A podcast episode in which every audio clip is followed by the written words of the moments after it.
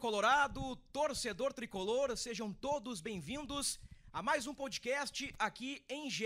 Globo. E temos aqui um episódio para lá de especial.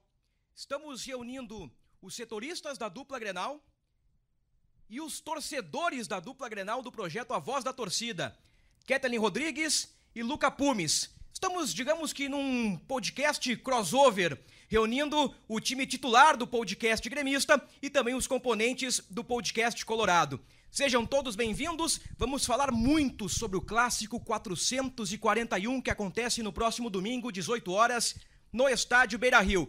Informação, opinião, debate a partir de agora. Fique conosco. Kathleen Rodrigues, torcedora e influenciadora gremista, seja bem-vinda, Kek, aquele abraço. Fala, gurizada, tudo bem com vocês? Vamos pro debate, né? Vamos pro Grenal, mais um Grenal em nossas vidas. Eu tô ansiosa, tô ansiosa pro clássico já. Luca Pumes, torcedor e influenciador colorado. Fala, Luca, seja bem-vindo de novo. Obrigado, Bruno. É, saúdo também todo mundo que tá aqui com a gente, né? E dizer companheiros de mesa, hoje sem mesa, né? Hoje sem mesa. Vamos lá, é, acho que o Inter se credencia é, como favorito nesse Grenal e eu já chego falando sobre isso. Como o Inter joga no Beira Rio, vou apresentar primeiro o setorista colorado aqui, né? Ou digamos, o, o, o cara que acompanha o representante, né? O componente colorado ao lado do Luca Pumes, né? O jornalista Eduardo Moura, repórter de Gé. Globo. Fala, Dadinho! Tudo Fala certo? comigo, Bruno, todo mundo que nos acompanha e os companheiros de sofá, não de É. mesa, né? Estamos aqui nos puffs e voltando das férias para essa fogueira aí que o Bruno Ravazoli me colocou, né, cara? É, não, mas Pouca ca- coisa. já calejado, experiente, só no atalho, Dado Moura. João Vitor Teixeira, o nosso JVT setorista de Grêmio. Seja bem-vindo, João, aquele abraço. Fala, Bruno, obrigado. Saúdo a todos também aqui. É um Grenal que a gente fala que às- é o que menos importa, mas na verdade é que mexe muito com a gente, tanto que a gente está falando desse Grenal a semana inteira e vai ser assim até domingo. Ansioso para esse primeiro clássico. Não vale nada até a página 2, né? Até um 3x1, 4x1, Ah, vale a liderança do gauchão. um tropeço no Beira-Rio. É. E eu sou Bruno Ravazoli, repórter de Gé. Globo, então vamos juntos neste episódio, repito, para lá de especial, reunindo a Kathleen Rodrigues, o Luca Pumes e os nossos setoristas. Muito bem, posso começar pelo lado mandante de quem joga em casa? Claro, pode. O Inter recebe o Grêmio no estádio Beira Rio, primeira fase do Campeonato Gaúcho. Luca Pumes, tu já dissesse que o Inter é favorito, disse no podcast passado e reafirma: o Inter é o favorito. Reafirmo, Bruno, acho que em relação ao que foi apresentado dentro de campo das duas equipes, eu acho que o Inter joga mais futebol hoje. E não é, não é novidade pra ti que eu sou um cara que gosta um pouco mais de se vacinar. É, pô, ah, tá equilibrado. Eu não acho que esteja, de verdade. Eu acho que o Inter joga mais futebol hoje. Isso não diz nada sobre como vai ser a partida de verdade. A gente já viu o Inter em um momento muito melhor perder Grenal. É, o Inter desacreditado vencer e vice-versa. Então, eu me apego mais no detalhe do campo. Eu acho que o Inter conseguiu vencer alguns adversários que o Grêmio penou com um pouco mais de tranquilidade. E eu acho que o modelo de jogo do Inter é um pouco mais consolidado. Do meio pra frente, o, o Inter é bem envolvente e não passou alguns apertos que o Grêmio passou.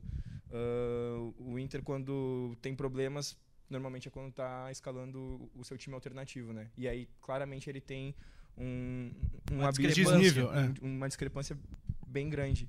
É, e isso nos leva para um nível de alerta pro ano. Se o Inter realmente vai fazer 38 finais do Campeonato Brasileiro, precisa de grupo, precisa de elenco. E não pode ter discrepância no nível de atuação é, de um, do time titular para o time reserva. Mas para agora eu acho que já me serve. A diferença é tão grande assim que é que a ponto do Luca Pumes confirmar o favoritismo colorado? Eu não acho que seja uma diferença tão grande, mas eu concordo com o Luca quando ele fala que o Inter é favorito. Eu acho que o Inter tem um time mais pronto que o Grêmio. O Grêmio tem alguns reforços para estrear num Grenal, né? Ah, tá, ah, demorou um pouquinho para contratar, demorou um pouquinho para colocar essa galera em campo. Então tem mais entrosamento. Vai jogar diante do seu torcedor, né? Que isso também faz diferença, apesar de que o Grêmio volta e meia dá uma aprontada lá. Ah, mas eu não vejo essa discrepância, meu Deus, é muito melhor do que o Grêmio, não vejo. Não vejo isso. Acho que já apresentou um melhor futebol na temporada. O Grêmio ainda não apresentou o futebol ideal, mas eu considero que não apresentou ainda porque não tem o time formado. Né? O nosso centroavante até foi contratado há 13 dias.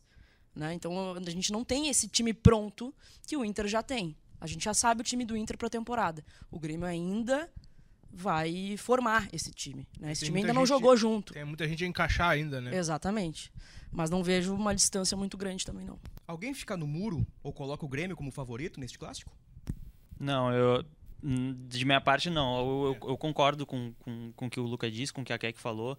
É, vejo o Inter favorito por ser um time mais pronto nesse momento, pelo futebol que, tá, que, que mostrou até agora. E como a Keck falou, o Grêmio ainda é um time em formação, mas ao mesmo tempo ele precisa acelerar essa formação, porque daqui pouco mais de um mês começa a disputa de uma Libertadores. Precisa estar pronto. Acho que vai estar pelos, pelos reforços que chegaram, porque, como o próprio Renato já falou, acresceu muita qualidade no, no, no time do Grêmio, os reforços que chegaram. O Grêmio, acho que, apesar da demora, como a Keck citou, se mexeu bem no- na, na janela de transferência. Acho que trouxe bons reforços. Ah, vai ser um bom teste, né? Um bom teste para esses reforços. Claro que não da maneira que talvez os gremistas queriam, queriam talvez um time já melhor formado, mas é um time em formação que eu acho que pode fazer um bom enfrentamento, sim. É, o, o Inter é o favorito. Isso acho que talvez o mais fanático torcedor eh, não concorde, mas o Inter é favorito, sim. Jogou, apresentou mais até agora no, no ano aí nesse, eh, nessa, nessa amostragem de Campeonato Gaúcho. Acho que em termos de nome tem, eh, digamos assim, no papel um time melhor, né? Um time com mais qualidade. Em termos de nome, no campo aí as, as coisas vão dependem, né? Depende do que é apresentado. Mas em nome, assim, a nominata, acho que o acho que o Inter tem hoje um time eh, com mais qualidade.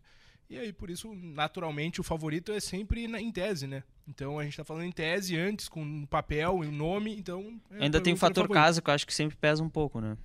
É, o Inter tem 100% de aproveitamento no Beira-Rio, 100% com o time titular, tem o melhor aproveitamento do futebol brasileiro. O Inter vem credenciado, de fato, a ser o favorito do Grenal. Agora, quais são as tuas principais preocupações, Luca, em relação ao time do Grêmio? Por onde poderia passar uma vitória do Grêmio no Beira-Rio? O que, que te preocupa do lado de lá?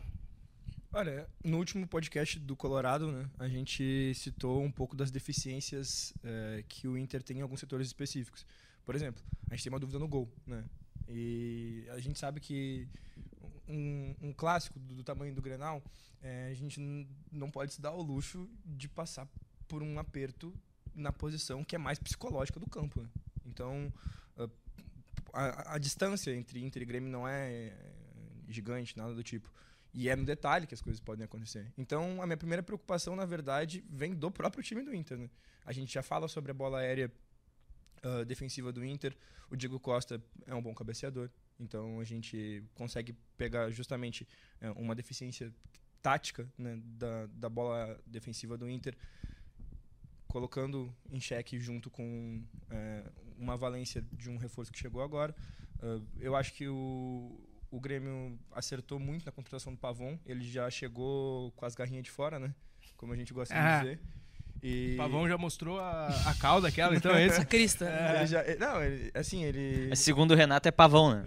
Pavão, pavão é muito bom. ele Pavão é muito bom. isso. Que é que está pavonizada, né? Pavonizada, 45 minutos e já completamente. pavonizada. Completamente. O cara entra em 45 minutos, dá duas assistências, faz um gol. Era tudo que eu precisava. Aí bota Entendeu? ele pra jogar no lado direito de ataque do Grêmio, que significa o lado esquerdo defensivo do Inter, onde tem o René, que na minha concepção é- é um jogador que precisa no mínimo ter alguém da sua altura para ser a sua sombra ali, mas eu ainda acho que o Inter precisa contratar um lateral esquerdo com nível de titularidade para esse ano, é, que não que o René não tenha nível de titularidade, mas que a régua seja do René para cima, para que o o René evoluindo seu futebol du- durante o ano, crescendo de produção, possa é, brigar com o cara, não para ser alguém que vai é, só entrar quando o René falhar, entendeu? Ou quando o René não estiver. Então, eu acho que esses são os principais pontos, né? É, pegando um pouco das deficiências defensivas do Inter e esses aspectos ofensivos do Grêmio, como o cabeceio do Diego Costa e a, a velocidade, o envolvimento que a gente gosta ali de um, de um jogador daquele ali que é mais envolvente, ah, do Pavão para cima do René. Pegando esse gancho do Luca, nós colocamos o Inter como favorito, mas o Grêmio tem as suas armas. Vocês acham que Pavon versus René é o caminho pro Grêmio explorar no Clássico Grenal? Eu acho que sim. Eu acho que sim. Pelo que o, o Pavon já demonstrou nos primeiros 45 minutos. Parece, a impressão que eu tive da Arena foi que ele já jogava com a camisa do Grêmio há bastante tempo. Né? Ah, demonstrou extrema vontade dentro de campo. Deu dois carrinhos que a torcida do Grêmio já se apaixonou de, de cara, já. É, e eu acho que é por ali. Porque ele é insinuante, como o Bruno gosta, gosta de falar. Uma no bela um para um, palavra. no um para um, eu acho que pode, Pode, pode ser por aí, sim. Mas eu também acredito que um, se, eu, se eu tiver meu centroavante também, né? Porque não, não, não, não tenho certeza de que vai jogar o Grenal. Mas daqui a pouco uma bola aérea também pode ser interessante. Um escanteio, Jeromel de cabeça, não sei. Colocando uma informação no negócio. Diego Costa, João, alguma possibilidade de iniciar a partida ou ainda é um ponto de interrogação? É, de iniciar a partida ainda é difícil, né, Bruno? Porque ele ainda não jogou esse ano, ele terminou o Brasileirão do ano passado pelo Botafogo, uh, ficou sem clube, já era um contrato até o final do Brasileirão, já estava acertado que depois do final do Brasileirão ele ia deixar o Botafogo. Uh, e ele estava morando em Madrid com a família, treinando em casa, fazendo exercício para manter a forma física, né? Por isso, quando ele veio para o Grêmio, ele pediu um tempo de, digamos, pré-temporada. É, porém, do dia que ele chegou em Porto Alegre, que ele fez, realizou os primeiros exames, até o dia do Grenal vai dar 13 dias. É, a pré-temporada do Grêmio teve em, em, torno de 12 dias, se eu não me engano. Uhum. Ele pediu 15. Do né? dia ele 8 pediu, ao é, dia 20, né? O Grêmio se apresenta dia 8 e joga dia 20. Exato. Só que durante toda a semana, desde a semana passada, ele já vem treinando com o grupo. Ele, essa semana toda ele treinou com bola, o que, o, o que a imprensa pôde ver, né? Porque a partir dessa quinta o treino foi totalmente fechado. Antes disso, ele estava treinando com o grupo, participou de coletivo, inclusive. É, o Renato falou que vai depender muito do Diego Costa, da resposta que ele, que ele der, do, dos números que ele apresentar e se ele vai se sentir uh, bem para ir ou não. É, se fosse apostar, eu apostaria que o Diego Costa pode sim ser relacionado, mas não iniciar a partida. Eu acho que ele fica como opção no banco de reservas, como o Renato fez com os outros jogadores. Claro que o Duqueiroz e o Pavon eles já vinham treinando, eles estavam uh, em forma física, estavam aptos a, a, estrear, mesmo que, que tivessem tido poucos treinos com, com, com o resto do elenco. Diego Costa, eu acho que ele pode sim ser relacionado e de repente ser uma opção para o segundo tempo. Eu fecho contigo. O Dado, pelo que tu tem de informação e também pela tua experiência nas coberturas de clássicos grenais, Tu achas que Diego Costa seria uma alternativa para segundo tempo, uh, entendendo e conhecendo o modus operandi de Renato Portaluppi? Eu tendo a achar, sem ter muita certeza, mas que o Renato vai dar uma forçadinha para colocar ele desde o começo. Titular. 15 dias. Eu tô pensando é, isso também. Ele tá fazendo coletivo, né? Pelo que eu vi durante a semana, ele tava participando dos coletivos eh, direto, treinos com bola. Eu acho que. Eu acho sem, e sem ter nenhuma informação, baseado é, no que ele tem apresentado mesmo no dia a dia, assim. Acho que o Renato, o Renato gosta dessas coisas, de botar o melhor para um jogo desse tamanho. Acho que ele vai dar uma forçadinha, assim, tipo. São dois botar... dias do que ele pediu, né? É, ele falou algumas ele semanas, pediu 15, duas semanas ali, 15 vai dias. dar 13. E a informação do João é importante. O Diego Costa não fez nenhuma atividade física fora do, fora do grupo. Do grupo ele assim, treinou né? com bola todos exatamente, os dias. Exatamente, Fez gol em coletivo. Eu, eu ainda acho que começa JP Galvão e Diego Costa fica como É. alternativa, mas é um mistério muito interessante aí, pelo lado aí, do Grêmio. Só para explicar, né, por que, que isso é importante? Porque, em, em- tese, os níveis físicos dele estavam é, liberados para que ele fosse integrado naturalmente ao, ao trabalho com bola com todo mundo. Então, significa que ele não estava abaixo do que ele poderia, eh, do que ele eh, necessita para treinar com bola, né? É o que eles fazem nas avaliações de pré-temporada. Então, eu acho que o, assim, uma, como diz o Bruno Ravador, com o cutuco, que vai dar uma forçadinha, que o Renato vai forçar o- o- no Diego Costa. Então, pegando o comentário inicial do Luca, Pavon versus René, Diego Costa na bola aérea e uma eventual insegurança do Anthony pela inexperiência, né? Não sabemos se o Rocher vai pro jogo. Alguns dizem que o Rocher vai no sacrifício, outros dizem que o Rocher vai ser preservado. Eu acho que não vale a pena eh, colocar o Rocher neste clássico. Claro que vale a liderança, o clássico Grenal tem sempre um gostinho especial, mas tendo em vista que o Inter tem toda a temporada pela frente, eu acho que não vale arriscar o Rocher. É, O Inter não precisa forçar o Rocher, na minha visão, né? Também acho É, que não. Porque ele estava até, que a gente saiba, eh, fazendo treino sem queda, Sem queda. né? A gente teve a- Essa informação algumas... é do início desta semana, já na semana Grenal. Aí fecha ali, né, os trabalhos, a gente obviamente não tem como saber se se ele fez alguma atividade com, com queda normal. Ainda que tenha feito, tá? Digamos que começou a fazer na terça-feira, para um jogo no domingo. Para um jogador eh, de linha normal, é um tempo suficiente. Eu não sei se para goleiro que não jogou no ano ainda, o Luca Pumes é da posição que É ele até posição. pode dizer. Mas- goleiro do mas eu não sei se pra goleiro, o cara que é da posição que tem toda a questão de tempo de bola, de não sei o que, é uma posição específica e diferente. Não jogou no ano. Se ele já tivesse jogado no ano, talvez parou um período, mas não jogou no ano. Eu não sei se, se seria o suficiente esse tempinho só. E tem mais um detalhe, né? No último Grenal, os dois gols do Grêmio no Beira-Rio com falhas do Rocher. Exatamente. que já sentiu o problema na Eu ia costela. falar isso Que agora. tava no sacrifício, né? Eu Então, quero provocar Keck, mas antes eu quero ouvir o Lucas sobre a história do Rocher versus Anthony. Segura o Rocher, coloca o Rocher. Eu acho que tem um fator que pode ser decisivo: a vontade do jogador. Se o Rocher chegar pro Cudê e falar, eu quero jogar o Grenal, eu acho improvável que o Cudê não atenda o pedido do seu jogador, que é experiente, jogador de seleção, etc e tal. É, a- a gente sabe que é- é um jogo talvez um pouco de menos testes, né? Ah, um jogo mais estudado que os times vão tentar arriscar mais na boa e talvez não tenha tanto trabalho para o Rocher assim. É, inclusive o, o Grenal que que o, o Rocher falha, né? Que está machucado, ah, poderia ter sido mais para o Inter. O Inter jogou mais futebol aquele dia. Enfim, não, não tenho o que dizer. O Grêmio tinha Luiz Soares que pesou para que não fosse um- uma goleada maior em, em favor, em, em favor ao Inter.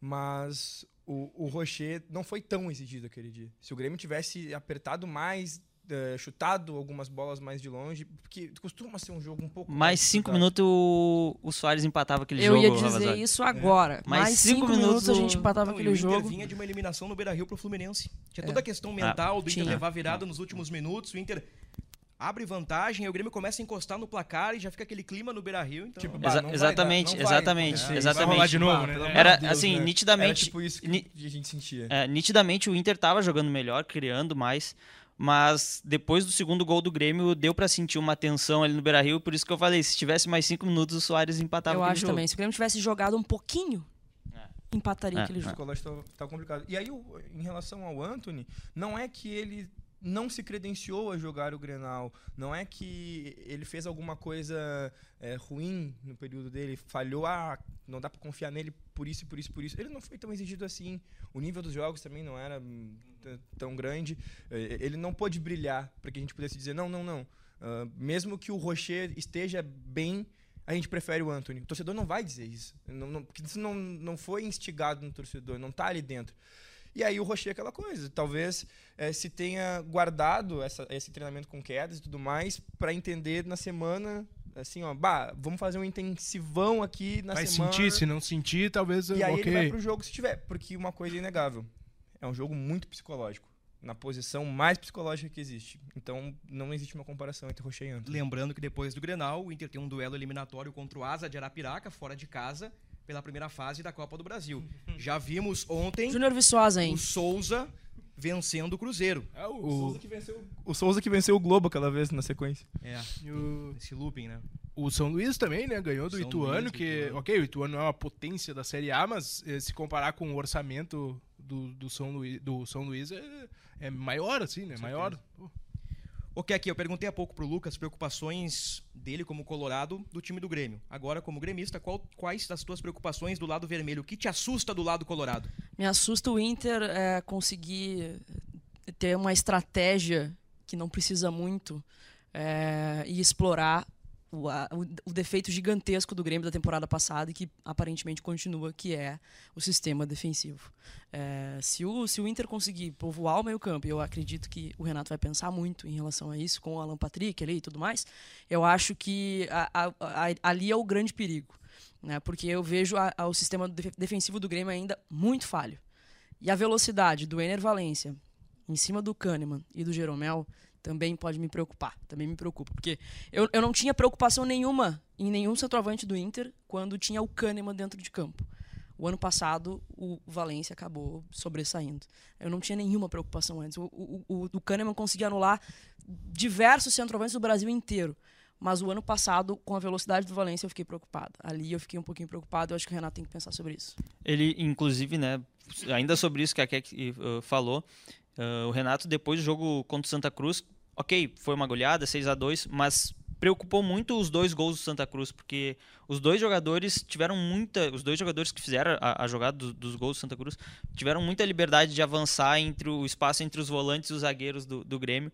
É, o Renato falou que ia trabalhar durante a semana para diminuir esses, esses espaços, aproximar as linhas. Por isso que eu, eu, eu, eu cogito, assim, não dá para cravar, mas ah, não descarto a possibilidade do, do Renato mudar o esquema tático do time para aproximar essas linhas, deixar menos espaço. Ele falou, pelo fato do Grêmio ter um estilo de jogo defensivo, ele ofensivo, ele vai deixar espaço na defesa. É, o Santa Cruz aproveitou duas vezes, com muita liberdade, os jogadores tiveram. É, o Renato vai tentar corrigir isso, por isso que eu não descarto a possibilidade dele mudar o esquema e povoar mais meio campo, inclusive. Vocês acreditam que é uma tendência o Renato escalar três volantes na meia cancha? Eu acredito que sim. Eu acredito que sim. Eu acredito que sim. também. Vilha Sante, Pepe e do Queiroz. É, eu acho que ele vai assim e eu também iria. Mas Ah, quem acho- sai? Cristaldo. Pra mim, hoje, o Cristaldo. E, e tá falando aqui uma pessoa que defende muito o Cristaldo. Você sabe muito bem disso no podcast. É, mas eu, eu, eu prefiro fechar um pouquinho mais a casinha. Né, ver como é que vai ser o, o primeiro tempo, como é que o Inter vai se comportar é, dentro de casa e deixar um pouquinho a liberdade criativa pro PP, que a gente sabe que ele tem essa característica de meia também. Né? Mas fecha um pouquinho mais a casinha, vai com Vidiaçante, PP e, e do Queiroz, que foi muito bem na sua estreia. Porra, mas olha, Eduardo Moura É. sobre o Cristaldo sair do time.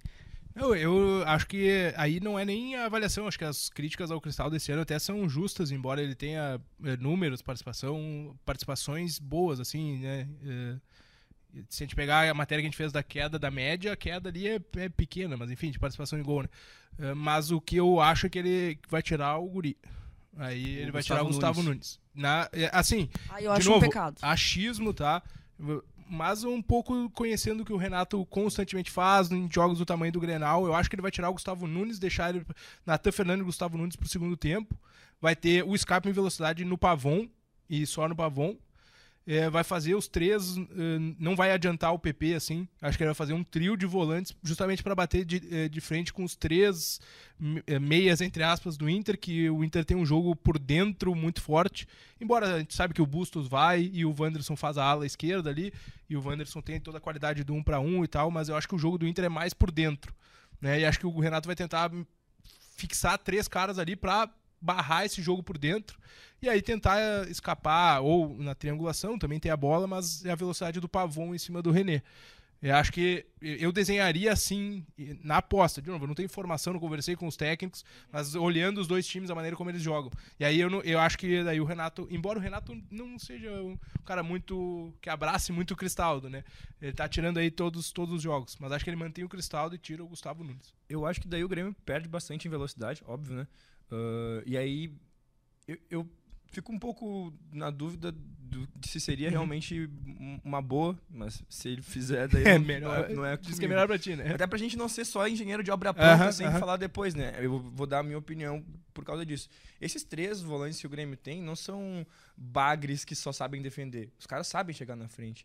Então tu vai sacrificar um, um- um jogador um pouco mais jovem, um pouco que pode te dar um pouco mais de velocidade, enfim, e ainda ah, manter os três volantes, aí eu acho que é se fechar um pouco demais. Na, na verdade, não é nem se fechar demais, é. É perder o escape que ousar tu de menos. poderia ter. Eu acho que daí. Ma- Acho que daí o Grêmio passa uma, uma mensagem muito clara. Me né, corrija se eu o que- estiver errado, mas no Grenal do 3 a 1 na primeira, no primeiro turno do Brasileirão do ano passado, o Renato surpreende botando três zagueiros no Grenal. Sim. Foi no Grenal do 3x1, não É foi? verdade. Não foi no do, do 2x1, foi. Foi. do 3x1. Ele surpreende botando três zagueiros. Foi 3x1 pro Grêmio. Esses dias, humildemente, eu perguntei pro João, será que o Renato não vem com três zagueiros de novo? E, e o João disse numa resposta ali, informal, né? Num papo de redação, cara, eu acho que não. Mas, tendo em vista o, o modus operandi do Renato, né? Que volta e meia no podcast do Grêmio, Luca Pumes, nós chamamos, o, nós chamamos o Renato de camaleão tático. Porque ele monta o Grêmio com três atacantes, com três volantes, com três zagueiros, e ele Nós, consegue vírgula, né? Uma Nós, sequência de vírgula. bons resultados. Tu, É, eu nós, chamo, vírgula.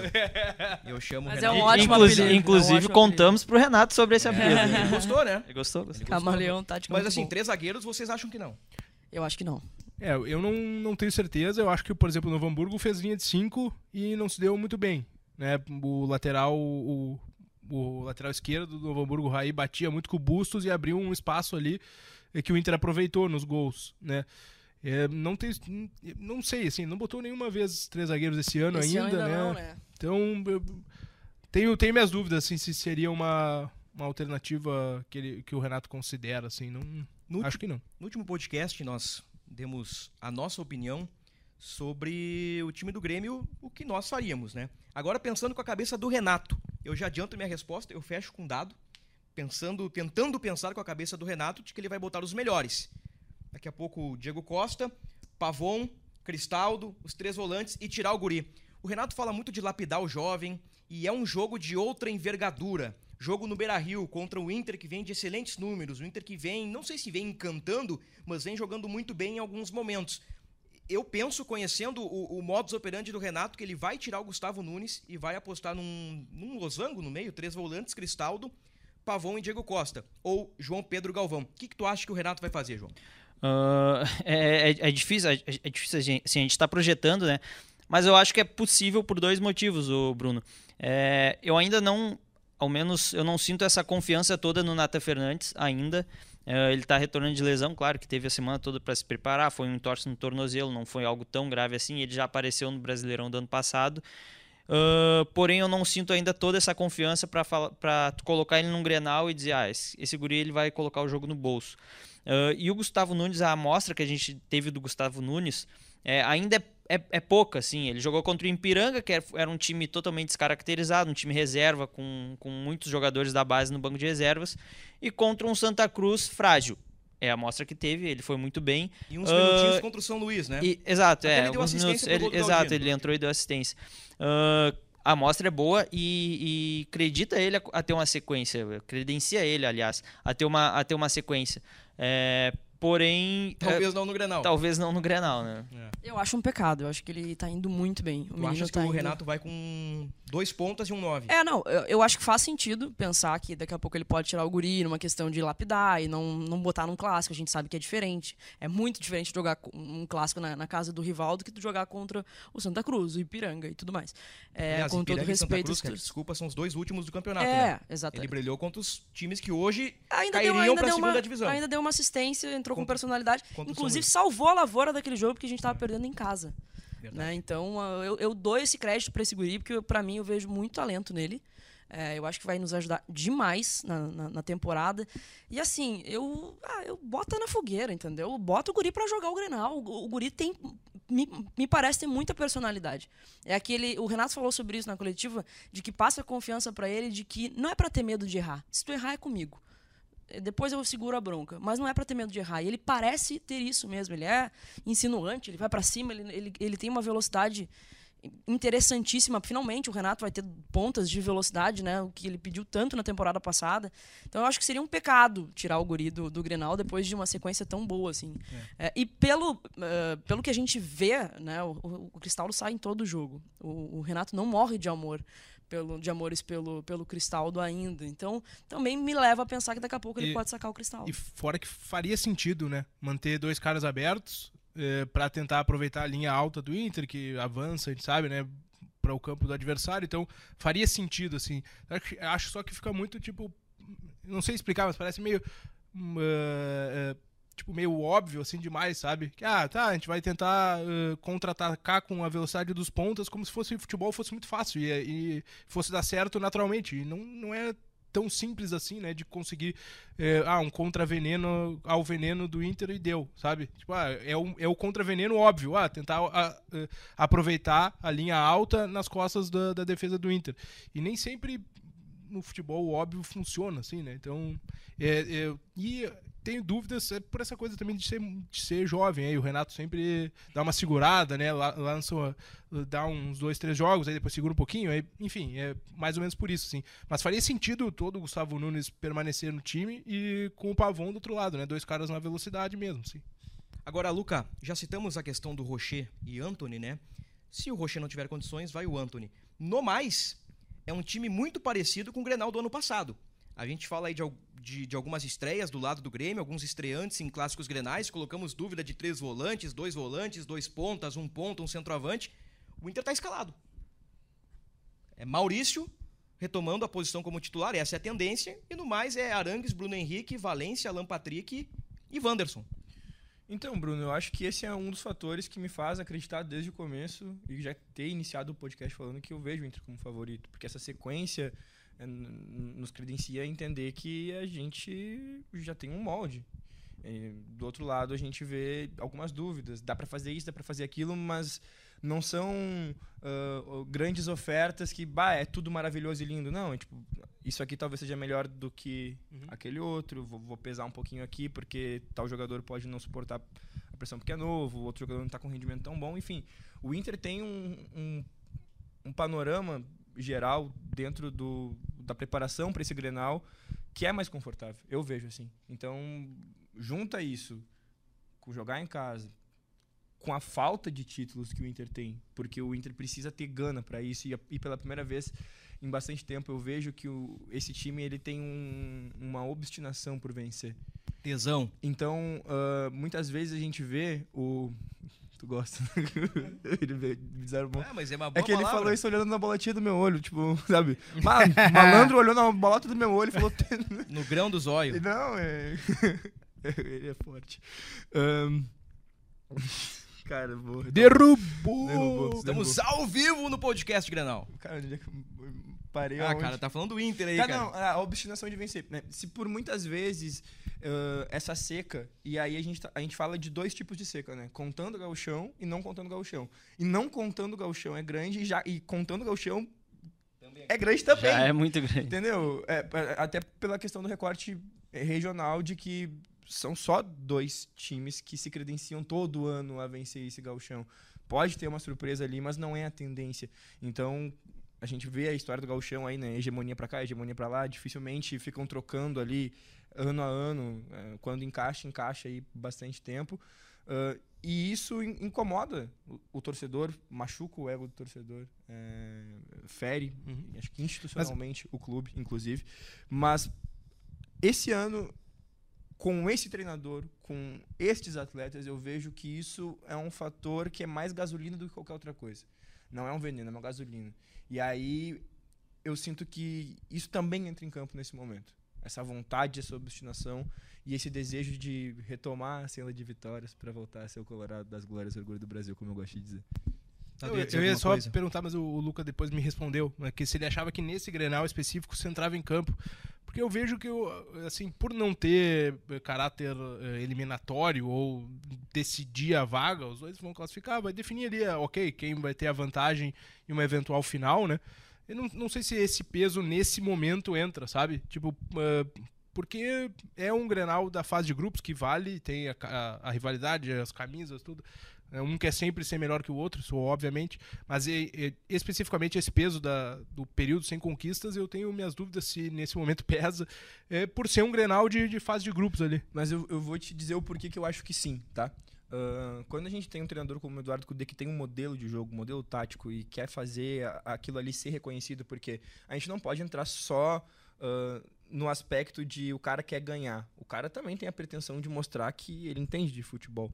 Ah, então, toda vez que ele vai ter um nivelamento, tipo, ó, esse confronto vai nivelar. É, ele vai te colocar acima, ah, em outra prateleira ou abaixo. É, isso é muito importante. Se para ele individualmente tem essa questão de, ok, ah, eu- meu time tá jogando bem e tal, mas agora eu vou ter um, um duelo com um treinador que é respeitado, com um rival, é, eu preciso motivar os meus jogadores. E aí a motivação dele pode ser essa, mas o que ele vai levar para o jogador é outra coisa. A gente sabe como é que funciona uma preleção do, do Eduardo Cudê, muito pelo trabalho que se faz, que eu acho muito da hora, não só no mundo colorado, no Inter, mas em outros clubes também, desse trabalho Nos de bastidores bastidor, ah, dessa coisa mais minuciosa, que faz a gente se sentir um pouco mais lá dentro, sabe? A gente sabe como é que é. Então, é, ele tem muito respeito, eu acho, pelo, pelo caráter é, guerreiro do Inter. Eu vejo assim. E eu sinto que isso entra em campo com toda certeza. Nós estamos colocando o provável Inter com o Maurício no meio-campo, né? Maurício ainda não foi titular na temporada por conta do pré-olímpico na Venezuela. Maurício perdeu a pré-temporada e voltou ao Inter num nível físico abaixo, tanto que ficou fora do jogo contra o Novo Hamburgo e o Inter explicou isso através de um comunicado. Vocês acham que o Cudê pode aprontar alguma coisa diferente pro Grenal? O que, que seria o diferente? O que ele tem feito. Enervalência e Alário juntos. Acho difícil ele fazer isso. Ah, a- a difícil não, porque ele já ele, ele, ele vem, ele vem treinando esse time, aparentemente parece ser o, o, o esquema preferido dele, né? Jogar com dois centroavantes. Já Uma- preparando a cama pro Borré. É, ah, mas pensando nisso que o Luca falou agora, eu acho que ele iria com um time que já está mais acostumado a jogar junto e principalmente porque do outro lado ele vai ter um primeiro teste de fogo, digamos assim, que é um time a nível de Série A que vai disputar Libertadores, que está montando um elenco uh, à altura de uma para disputar grandes títulos do, do, do, Brasileirão, Copa do Brasil, enfim. É, então acho que apesar do, do, discurso dos dois técnicos ser um, um jogo ofensivo, é, eu acho que a cautela também entra nesse, nesse tipo de jogo. É, o Renato, a gente sabe o estilo do Renato, é, o jeito que ele gosta que, que os times deles uh, joguem, mas é, eu, não, eu, não, eu não descarto ele mudar esse esquema, fechar um pouco o time, sair mais em velocidade e garantir o resultado, assim, sabe? Uh, caso né, consiga vencer, óbvio. É, então, por isso que eu vejo um pouco mais de cautela. É, e no caso do que tu citou do Alário, eu acho que tem toda uma questão de ter ficado muito tempo sem jogar, enfim, acho que um, um jogo tá mais ritmo, combativo, assim, podia ter sido um risco maior para ele. E é, eu, e é o mesmo exemplo que eu uso para acreditar que o Diego Costa não jogaria, não, não, não teria condições para jogar 90 minutos por longo tempo parado. Eu acho que para jogar 90 minutos assim, entrar desde o início, eu acho, eu acho um pouco mais difícil. A não ser que tenha um planejamento, ó, vai jogar 40, tem condições de jogar 45 minutos. O Renato prefira que o, que o Diego Costa jogue os primeiros 45 do que o segundo tempo, sabe? Então, por esse motivo, eu vejo, eu vejo, eu desenho pelo menos dessa maneira, nesse aspecto do Grenal. O, João falou uh, na questão do Alário num jogo mais de combate. Tu acha que seria bom para o Grêmio o Inter ter o, a figura do Alário como centroavante talvez, uh, não sei se facilitaria, é o melhor termo, mas num jogo mais de combate, Kahneman poderia se sobressair em relação ao Alário do que com o Alan Patrick e Valência movimentando o tempo todo mais Maurício? Acho que sim, porque o Kahneman normalmente fica com essa missão, né? De Ele ficar, gosta, né, de colar de no centroavante. O, o centroavante é aquele forte. De, Exatamente. De... Até já tomou muita corneta de, de, de rival, inclusive, que a, a, a, arbitragem não vê e tudo mais, né? o Kahneman normalmente sai muito bem nesse, nesse embate direto com o centroavante. Acho que seria, assim, uma, uma boa pro Grêmio se tivesse o, o, o fixo. Né? Se o Inter jogasse com o fixo ali na, na área. Quem é que falou de arbitragem? Ela me deu o gancho perfeito para anunciar que Anderson Daronco apita o clássico Grenal 4-4-1 sem VAR. Isso gera algum tipo de preocupação para vocês? Eu acho que são um grande aspecto. É, o VAR sim. O Daronco acho que é um árbitro experiente, né? Uh, em Grenais e tudo mais, mas uh, não ter VAR no Grenal me irrita bastante. Me irrita bastante, assim, porque putz, é, é, é, é fundamental, faz parte do clássico, a gente sabe que sempre tem polêmica, né? Sempre, sempre, dificilmente um clássico passa batido e a chance de erro é muito grande sem o VAR, né? Então. É, eu acho, eu acho que, na verdade, que não ter VAR em todo o Campeonato Gaúcho, assim, né? Eu acho que esse é, é o ponto, assim. Eu acho que é. deveria ter VAR em todos os jogos do Campeonato Gaúcho. Claro que a gente acaba comentando sobre isso por, pelo Grenal ser um jogo maior, assim, né? Um enfrentamento maior. Uma, uma representatividade maior, mas o VAR tinha que estar tá durante todo o campeonato. Fica não. feio se né? Desculpa. Não, não, toca Acho que fica feio, né? Se não tem nos outros jogos, mas o, o Grenal é. É isso. Também, também. Mas então, então, Teve em outros anos assim, mas também. Eh, e a gente aprovou, concordou, porque, ok, depois que veio o VAR, acho que eh, tem que ter o máximo de vezes possível, né? Só que, ah, botar o VAR só num jogo da. Só no Grenal da fase de, de grupo. Mas sabe? aí sabe o que. Vamos lá, uma ideia, assim, que a federação poderia fazer é, colocar como uma agenda optativa nos jogos. Tipo, o, o clube arca. Porque, meu, na minha concepção, é, justamente para abrir essa brecha para quando o Inter e Grêmio forem se enfrentar, Uh, se, sim, se, esse, sim. se essa. Esse sim, é porque um... em tese agora Novo Hamburgo e São Luís, se eles quiserem um jogo é, hipotético botar, coisa. em tese é, vai é ter. Os clubes do interior saem perdendo, né? porque tem menos recursos é para bancar um VAR. Esse cenário é o pior. É. Ou tem ou não tem. É, eu acho que é. Mas é que daí a gente. Eu acho que a gente vivendo a era que a gente já está vivendo, a gente jogar um Grenal sem VAR é quase como se a gente tivesse jogando um Grenal em outra época. Acho que a, a é, gente parece, dá essa sensação. preservar a, a memória do clássico da maneira que é. Porque se, erros de arbitragem, a gente sempre vai contestar, ah, mas aqui, a linha do VAR traçou não sei o quê. Mas a gente precisa ser justo com o VAR.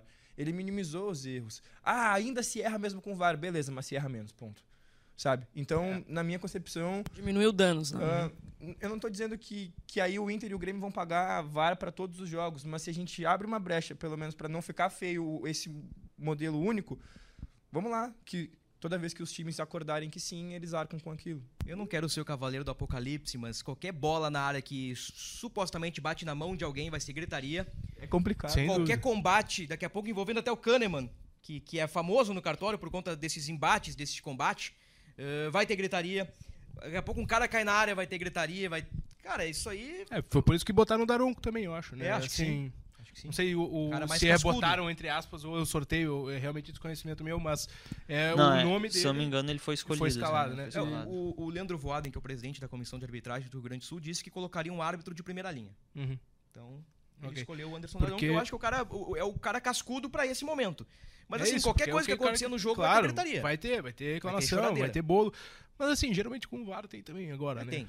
Então, não o impedimento, aquele lance que é.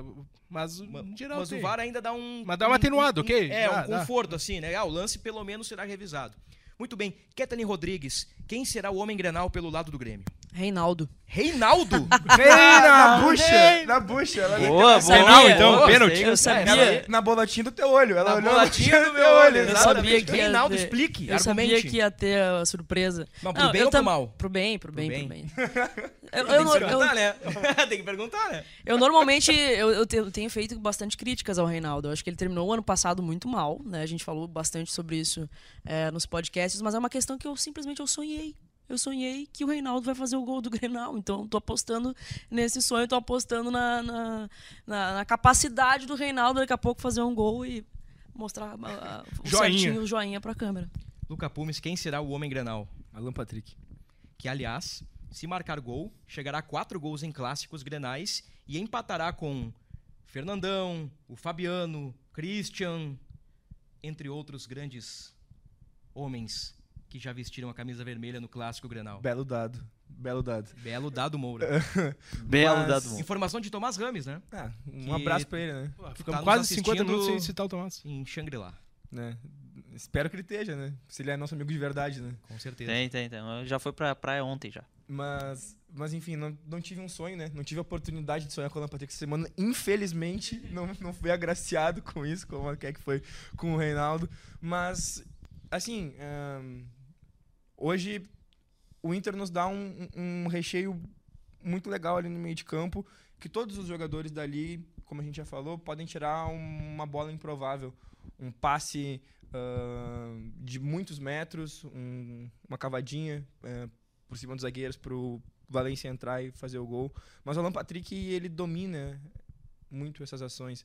Ah, o Arangues, ele tem uma capacidade muito grande de jogar, parece que em qualquer área do campo, assim. Ele É o todo campista, como dizem É, os modernos. porque ele- o Arangues ele tem um- uma questão muito incrível, na minha concepção, que eu vi em poucos jogadores com a camisa do Inter, pelo menos, é que toda vez que ele consegue pegar a bola, por mais apertado que ele esteja, ele sabe o que fazer. Ele encontra um lado para sair e para jogar, seja ah, tentar um, um lançamento longo, ou recuar a partida, ou tentar, enfim, uma bola em profundidade. Eu fico realmente impressionado. Então, Poderia ser Charles Arangues a minha resposta, poderia ser Ener Valencia, que vai receber uma bola eh, de Alan Patrick em algum momento. Isso vai acontecer. Poderia ser Wanderson. Poderia ser. Então, Esse é o repertório. Esse é o cuidado que a Keck citou há pouco, né? Esse repertório ofensivo, porque daqui a pouco pode o Bruno Henrique pisar na área e decidir, o Wanderson pode driblar e decidir, o Valência pode tirar um coelho da cartola, o Alan Patrick, o Arangues, o Bustos, que é quase um ponta. Só, só tirando a questão do sonho, ah, falando sem, sem, sem o sonho, eu acho que o Pavon pode ser esse cara Pavon. também. João, o Homem Grenal.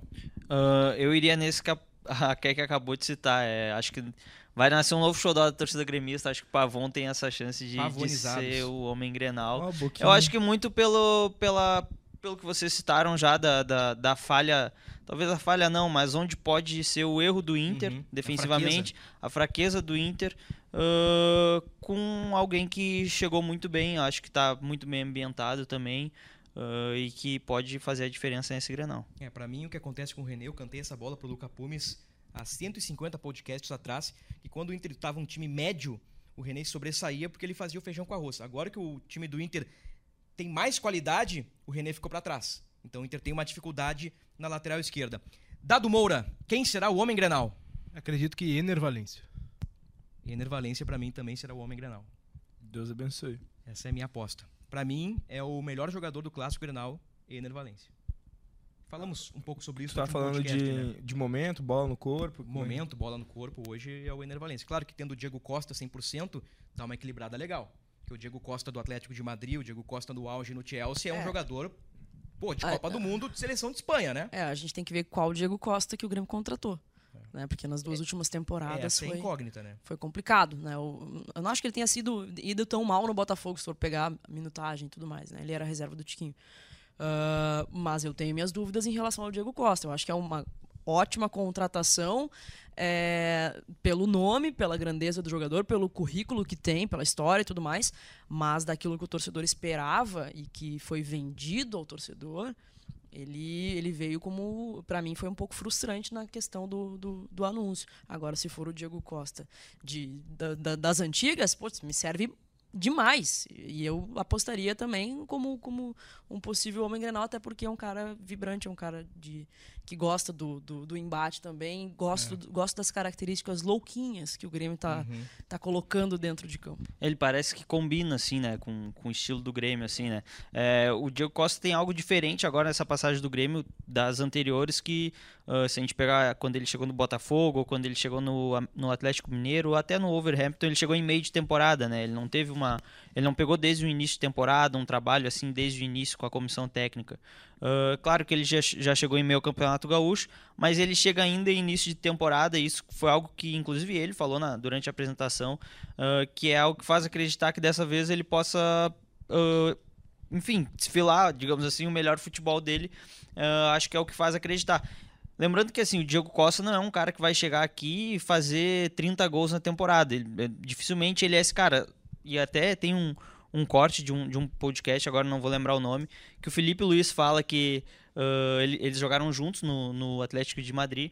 E o Felipe Luiz fala que o Diego Costa ele poderia ter muito mais gol na, car- na carreira se ele fosse um pouco mais egoísta. Só que ele joga tanto pro grupo que muitas vezes ele preferia dar uma assistência para um companheiro do que ele tentar fazer o gol. Então, eh, ele é um cara que briga muito. Ele vai brigar muito com o zagueiro adversário, ele vai jogar muito pro time. Ah, ele pode aumentar a média de gols do time. Talvez ele não seja o maior artilheiro, mas ele vai a- talvez aumentar a média de gols da, da equipe do Grêmio. Eu acho que essa é a questão. Estão gostando dele nos bastidores, né? Que Exato, exatamente. É, não, e assim, eu- no Atlético Mineiro ele saiu de lá com uma fama de que ele não, não era muito bom pro grupo e tudo mais. Ele falou rapidamente, ele, ele não quis entrar muito em detalhes, mas ele falou sobre isso que foi é, um problema pessoal que ele teve com uma outra pessoa que trabalhava no Atlético Mineiro naquela Ele não época citou nomes, né? não citou nomes. Ahn, só que o os relatos que a gente tem agora da chegada do Grêmio, inclusive tem viralizado alguns vídeos dele nos, nos bastidores do Grêmio, é que ele realmente é muito engraçado, ele realmente tem conquistado todo mundo, e não só os jogadores, mas os funcionários do clube, ele conversa com todo mundo, a gente vê ah, quando ele entra no gramado lá do CT Luiz Carvalho, tem ah, a, a comissão muitas vezes chama um grupo de, sei lá, jogadores do time sub-17, ele passa ali, cumprimenta todo mundo, ele brinca com todo mundo, ah, esse o, o relato que a gente tem de bastidor nesse início, pelo menos, é que o Diego Costa é uma pessoa muito querida. pe- Apesar de ter chegado há pouco tempo, ele é uma pessoa muito querida no- nos bastidores do clube. Não, pro samba é ele, então. Pro, Pro samba, samba é é ele, pro samba samba é é ele, ele. Pro Então. churrasco do fim de semana. É ele. Cuidado que no Grenal tu pode é ter uma visão ele toca diferente banjo. dele. Só uma pergunta. Cuidado, Eu Luca. toco o banjo, o samba é lâmpada. O Diego Costa é bom pelo alto, tem alguns problemas no jogo aéreo. Não, é- não- Cuidado, Não, não discutimos cuidado. sobre isso. Mas é isso, isso é, o relato do João é muito legal, né? Que o Diego Costa chegou, ah, o Grêmio tá contratando um cara aí atrasado, não joga há dois anos, e ruim de grupo. Bom, essa história do ruim de grupo Essa era já foi desmentida. Essa aí já também. é, É, É, exatamente. e Ele tem uma veia meio quinta série, né? Pelo que gente vê nos bastidores, né? Ele é... Meio É, hip sapori. É, tipo... é, o Luca Pumo fez uma piada interna que não vale a pena explicar. Mas vamos lá. Grenal, todos os ingressos vendidos, setor visitante também, expectativa de 48 mil torcedores. Do novo Beira-Rio, Keck, Luca, Dado, João, torcedores, do clássico 402 em diante, é o novo Beira-Rio reformado para a Copa do Mundo. 18 clássicos. O maior público até agora, 45 mil e alguns quebrados. Então é provável que no clássico deste domingo a gente tenha o maior público em um clássico Grenal do remodelado estádio Beira-Rio. E estas informações estarão ah, na nossa programação Grenal em ge.globo. Muito bem, eu preparei algo aqui novo preparei algo aqui inédito. Pela primeira vez, vocês vão testemunhar algo que é fenomenal. Nós vamos para o mano a mano Grenal. Nós vamos fazer o mano a Novidade mano essa. Grenal, que é uma novidade, nunca ninguém fez em lugar nenhum. Então tá, eu tenho aqui um provável Grêmio, então pra não dar briga lá na frente, eu coloquei no 4-3-3 com Gustavo Nunes, tá? E com Cristaldo no meio. Eu não coloquei o terceiro volante. Que que é pra equilibrar com Arangues, Bruno Henrique, Wanderson, Maurício, os caras dos lados assim. A gente pode colocar os pormenores na hora, tá? Vamos lá então. Marquezin ou Anthony? Marquezinho. Marquezinho. Marquezin. Marquezinho. Marquezinho. Se fosse Rocher. Rocher. Marquezinho. Rocher. Rocher. Rocher. Então deixa eu pegar aqui meu bloquinho.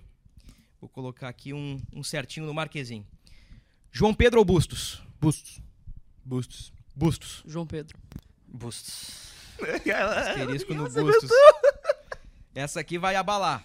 É que essa aqui é difícil, né? Porque a gente pode pegar momento ou histórico. Jeromel ou Vitão? Jeromel. Jeromel. Difícil. O Jeromel de 2024 tá difícil. Mas é, é difícil não se apegar ao histórico, né? Vitão. Sou 100%, Dito isso, sou 100 contraditório. Eu voto no momento. Vitão. Que dado resolva, Vitão. Jeromel. Asterisco no Jeromel aqui. Kahneman ou... Vamos deixar essa bomba pro João agora.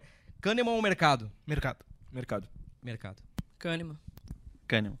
O mercado aqui. Essa é boa. Vou começar pelo Luca. Reinaldo ou René? Reinaldo. Reinaldo, homem Granal. João? É... Reinaldo. Dado? René. Reinaldo. Então, Reinaldo. Do meio pra frente vai ser complicado. Vilhaçante ou Arangues? É o- é problema, porque pra mim jogariam os dois, né? Mas tudo bem, eu entendo a, a lógica e eu vou botar o Arangues. Por favor, me respeita. Eu- Como- eu- Deixa, deixa eu puxar por ele. Por ele que não tá aqui. Charles. É, Charles, como diria o Tomás. É, eu voto no Arangues. O Vilhaçante é um excelente jogador, mas... é, O Vila Não, não Sante. entendi. O bola Não, de não entendi, prata é, do Campeonato porra. Brasileiro do ano passado. Só um pouquinho, vídeo É, eu não, não vejo essa unanimidade Onde é toda, que tava não. o Arangues no ano Eu passado? acho que o Vila Sante... jogava vôlei? Sendo o craque que sempre foi. Jogava vôlei, então, o Arangues. Porque, É, não, né? é. No futebol eu- não foi bom Eu vejo o Vila Sante, acho que em vários aspectos hoje, talvez... Melhor que o bloco aqui. Ficou Ah, estupefato. PP ou Bruno Henrique? PP. PP. Bruno Henrique. Bruno Henrique. Ah, caiu no meu colo esse foguete aqui. Cara, eu vou no PP. Por curiosidade, com os volantes à disposição, qual seria a tua dupla? Minha dupla seria Vila Sante e Arangues. Luca? Só por curiosidade, não vai mudar nada Vila na Sante nossa seleção. Vilha Sante Arangues, eu fecho com vocês. Vilha É, eu Sante também, Arangues. eu também. PP e Videossante. Eu colocaria o Vilha Sante 5 e o Arangues de 8. É, é. Seria como Ela eu quer montaria me o enlouquecer Inter. hoje, Bruno. Ela quer me enlouquecer. Semana Grenal, eu vou postar óbvio nos meus jogadores. Todos. É disso que eu gosto. Eu quero ver mais. Quero ver mais embate aqui. Cristaldo ou Alan Patrick? Alan Patrick. Cristaldo. Tu votou em algum do Inter até agora? Claro que não, né, Bruno? eu vou no Alan Patrick. Bom, não precisa votar. Evidentemente, Alan Patrick. A Dado? Lampa, a Lampa também. Alan Eu Patrick. acho que é até ofensivo comparar. Ah, Pavon ou Maurício? Pavon. Aí é duro. Eu, eu prefiro o Pavon. Assim, claro, o Pavon tem 45 minutos de Grêmio, né? Óbvio que eu tô pegando o Pavon É. eh, do, do Boca, do Atlético Mineiro, pra E, um, fazer essa e um análise, pouco né? características, né? Botar o cara na ponta direita, mais atacante e tal. É. Eu acho que eu voto no Pavon também. Eu fico com o Maurício. Todo Pavon. Pavon. Falei que ele ia ser o homem grenal. Se eu não coloco o Pavon... É contraditório. Wanderson ou Gustavo Nunes, ou Natan Fernandes, ou Duqueiroz. Podemos abrir essa margem Uhum. aqui para as possibilidades táticas. Juntos os três. Vou botar. O Grêmio pode entrar em campo com 14. daí. É, essa aqui é muito. Com mim, o essa aqui é Wanderson. muito Wanderson. É, o Wanderson também. Qualquer um dos três. João. Eu, Wanderson. Wanderson. E se fosse Soteudo? Hum. Continua sendo o Wanderson. Eu continuo no Wanderson. O que, que tu acha, Dado? Se fosse Wanderson e Soteudo. Tenho dúvidas. É, acho que eu con- continuaria votando no Wanderson, mas tenho, ele seria muito mais eu iria de parelho. assim. Soteudo. É a questão é que o Grêmio não tem. Nós nem falamos sobre isso, porque o Soteudo já tá um pouquinho. Um pouquinho Fora mais tempo, afastado, aham. né? É, o Soteudo é só É. pra abril, né? É, o Grêmio, o Grêmio não tem o seu jogador desequilibrante pro clássico Grenal, né? E o Soteudo faz muita falta, embora Exatamente. a boa amostra do Gustavo Nunes. É, e- se, pra preencher esse lugar de xodó, acho que o, o, o Pavon também foi muito bem, né? Uhum. Ah, Diego Costa, Barra, João Pedro Galvão e Ener Valência. Pô, o Luca Pumes tá num salto alto, né? Não, eu. É assim, é Uma disso que eu gosto. Eu tô, eu tô, É disso que eu eu tô- gosto. eu tô curioso. É disso que eu gosto. Não, eu tô curioso pra saber o Futebol, palpite dele. Ah, só um pouquinho. A gente vai jogar contra o Real Madrid no O domingo. futebol- É, não, é. O Eu acho que futebol- nem, nem precisa ter o Grenal, né? Desculpa, Já mas pode eu vou ter botar os três do teu time. Eu vou votar agora. Agora eu tá, vou votar. Vai votar no Valência. Vou votar no Valência. Ah, bom, Ener Valencia. bom, você quer que votou no Valência? É unanimidade, exatamente. Valência, Valência. Tá. O futebol é um esporte coletivo. As O que- mas, ó, olha, conjunto, mas- elas podem gerar alguma coisa maior, mano, mano a mano. não Eu tem vou como, te falar chefe. que esse, esse voto da Keck talvez não seja tanto pelo Valência, mas pelo JP Pelo Galvão. JP Galvão. JP, um voto de sem protesto dúvida. esse aí, né? É, é. E, me- Fica a eleição de 2018, a é tipo isso. e mesmo que fosse o Diego Costa, seria um voto de protesto, porque eu sei que a Keck criticou a direção do Grêmio pela demora na Pela contratação demora, do porque eu vou jogar, eu tenho, eu corro risco de jogar um Grenal Com o JP com o Galvão. JP Galvão, Aí- porque o, a direção trouxe o, o Diego Costa há duas semanas, sendo que ele estava disponível desde dezembro. É, esse, esse é o ponto. Ele tava Eu corro livre risco desde de- Só um pouquinho, eu Ah, mas eu vou corro trazer uma risco. estatística nesse podcast. JP Galvão tem o mesmo número de gols que Ener Valência. Informação. É Informação muito São boa essa gols. informação. Só que, é, Aliás, nos André- números eu acho que é isso. André aí. Henrique tem 13 e o Wanderson também tem 3. Informação. Pega ele Informação. pra ti. Pega pra ti então, Pega né? pra ti. Pega pra ti. Isso, cara. Adota. Cara, tá 6x5 pro Inter, tá? Marquezin, Bustos, Jeromel, Mercado e Reinaldo, Arangues, PP, Alan Patrick, Pavon, Wanderson e Ener Valência. Te- Dado Moura, Pô, Renato ou equilibrado, Kudê? hein? Renato. Ah, o, o chatista aqui não vai votar no A Renato, pergunta né? só seria, a pergunta só seria outro nome se fosse Tchatcho Kudê ou seu Josué. Porque eu abraçado com ele. É, Eduardo Kudê. Renato. Alguém que entende de Renato tática, né, por favor. Portaluppi, né? Renato Tem um Renato jogador que- Portaluppi. Renato Tem um dos jogadores que Portaluppi, entende de né? tática apenas. Cara, eu, eu a fiquei- gente chama o Renato de camaleão tático, eu tenho que ouvir Não, isso. Não, o- tem uma né? identidade. o- né? Não, Aí e o ele Kudê tem que não tem título. o Renato que, que a- a- ele adaptou o time dele durante todo o ano passado, É. foi vice do Brasileirão voltando da, Exatamente. de Não, uma- que tem- Com o Soares carregando o time, se tem- não fosse ele, Tem era um... Copa do Brasil, tem carregou Libertadores, tem Recopa, tem Gauchão, tem Grenal pra Não, caramba. o histórico é dele. Só um O pouquinho. histórico é dele, me beleza. respeita. Renato. Ainda assim, Eduardo Kudê. Então foi, fechou 4x1 pro Renato, né? Cara, aconteceu algo que eu não queria. Empatou. Empatou. Parece que o nosso podcast foi combinado pra ficar no muro. Deu 6x6. Cara, mas olha, vou te dizer Vocês votando no Reinaldo. que equilíbrio, É. porque Vocês votando de tudo Reinaldo. que eu tô vendo, era, Ah, é era tem caixa pan de 9 a Fa- fa- 2. eh, fazendo a minha culpa em relação a talvez mano a manos de outros lugares. Mas a gente tava o Anthony, que ah, eu vi mais o Rocher. É, em- se fosse Rocher, lugares. seria, Seria o 7x5 Rocher. pro Inter. É, e. Assim, É, te deu uma- a Keck vai votar em, em todos os jogadores do Grêmio, ela já disse isso, mas, por exemplo, tem algumas posições discrepantes. Bustos e JP, eh, João Pedro, p- pra mim é discrepante. Alan Patrick e Cristaldo, por mais que o Uhum. Cristaldo seja um bom jogador, Não, é, hoje é, é, discrepante. é, sim, é, o é. Wanderson é discrepante. O Valência é, discrepante, discrepante. contra um Diego Costa que a gente não sabe Ah. qual nível apresentará no Grêmio.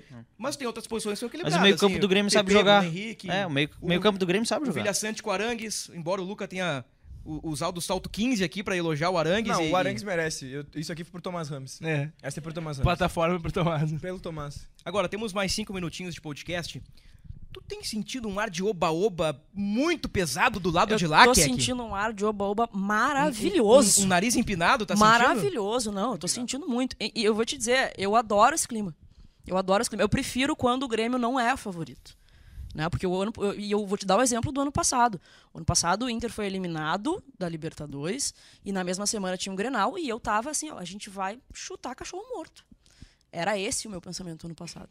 E a gente foi extremamente a gente tomou um rodeão no Grenal passado. E eu gosto quando o clima é esse, quando a gente vai ainda mais na casa do adversário, que o clima é do oba-oba, o Grêmio normalmente apronta. E eu confio muito em Renato Portaluppi para isso. Tem oba-oba do lado do Inter, Luca Pumes. Agora, brincadeiras à parte ali da questão do Arangues, do, do salto que eu brinquei contigo, mas tu enxergas um um oba-oba do lado vermelho? Não, eu, eu acho que a gente não pode ter síndrome de vira-lata. Assim, ó, sendo bem sincero. Boas frases. Todas as vezes que o Grenal é equilibrado e a gente tem é, repertório aqui pra falar no podcast, são quase 300 já, ah, ou todas as partidas, a gente sempre trata. Não, o jogo é jogado, não adianta. E o Inter pode perder esse jogo, mas eu não posso, por causa da minha vontade de não ter uma aspa depois tirada ah, pra dizer, olha lá, falou que era favorito e aconteceu isso, é, eu não posso contradizer o que eu realmente estou vendo em relação a futebol. O time do Inter tem muitas discrepâncias. E assim, ó, deu. deu equilibrado ali no final, mas como tu mesmo disse, colocando algumas posições um para um, é muito distante um para o outro. O Bustos tem feito um começo de temporada muito, muito, muito bom. Mas eu mesmo também já te falei, é, em outro contexto, em outro momento no podcast, no podcast quando era é, é, só GE Inter, né? Não é esse híbrido aqui que eu achei muito legal também. O, o crossover. Uh, a edição, edição especial. Não há dúvida. Uh, que o, o, Bustos ele foi pouco exigido na parte defensiva. E a gente já sabe que o Bustos ofensivamente é um bom lateral. O Bustos ele tá bem agora, uh, mas isso não é nada novo sob o sol. O Bustos ele teve uma fase que ele diminuiu um pouco uh, a intensidade dele na parte ofensiva. A gente precisava que ele tivesse um pouco melhor ali mas ele sempre foi um lateral com características ofensivas. E essa talvez seja a primeira vez que o Busto seja exigido defensivamente com qualidade no Campeonato Gaúcho. Isso pode acontecer. E aí isso não diz só sobre o Inter ter dificuldades na, no, no, lado esquerdo de marcação por causa do René, mas também no Bustos não ser um jogador que tem características defensivas. E aí também seria importante é, o, o Alário sair da equipe também por isso, para que o Maurício consiga cobrir as costas do, do Bustos, porque ele cumpre essa função tática muito bem. Então, assim, ó, uh, o Inter não ganhou esse Grenal. É, mas o Inter se credencia a ganhar. E se eu disser que não, eu vou estar indo contra o que eu acredito. Para fechar o podcast antes do nosso palpitão, nós estamos ali que uh, nas entrelinhas que de todos os Grenais de 2024 este talvez seja o que vale a menos, mas ele vale uh, coisas importantes, além do ambiente que pode afetar o lado perdedor, daqui a pouco uma eventual goleada do lado de lá ou do lado de cá, enfim, isso tudo está no pacote Grenal, né? Mas tem a questão da classificação. O último título do Inter na casa do Grêmio foi em 2011. Falcão versus Renato. Último título do Grêmio no Beira-Rio, no Galchão, 2006. Pedro Júnior. Então, assim, o fator local ele é muito importante. Gol de nuca, né? Gol de nuca. Inesquecível. Então, assim, o Grêmio ganhou do Inter na Arena recentemente. Uh, assim, pega 2017, o Novo Hamburgo, que não jogou em Novo Hamburgo, jogou no Centenário, mas tinha o fator local. Venceu o Inter na final em 2017. Então, assim, esse Grenal vale mais por questões de tabela, né? E, e, também por questões de ambiente. Então, ele tem um certo peso, porque o fator local nós sabemos que faz muita diferença nessa hora. É, só, pode, ir, pra, pode ir, Mas pode eu ir. acho que isso conta muito na questão de decidir título. Porque muito recentemente eu, eu tenho. Assim, é, eu não tenho medo de nenhum de jogar no Brasil. Rio. Com o histórico recente do Grêmio lá. Eu acho que para decisão de título, sim.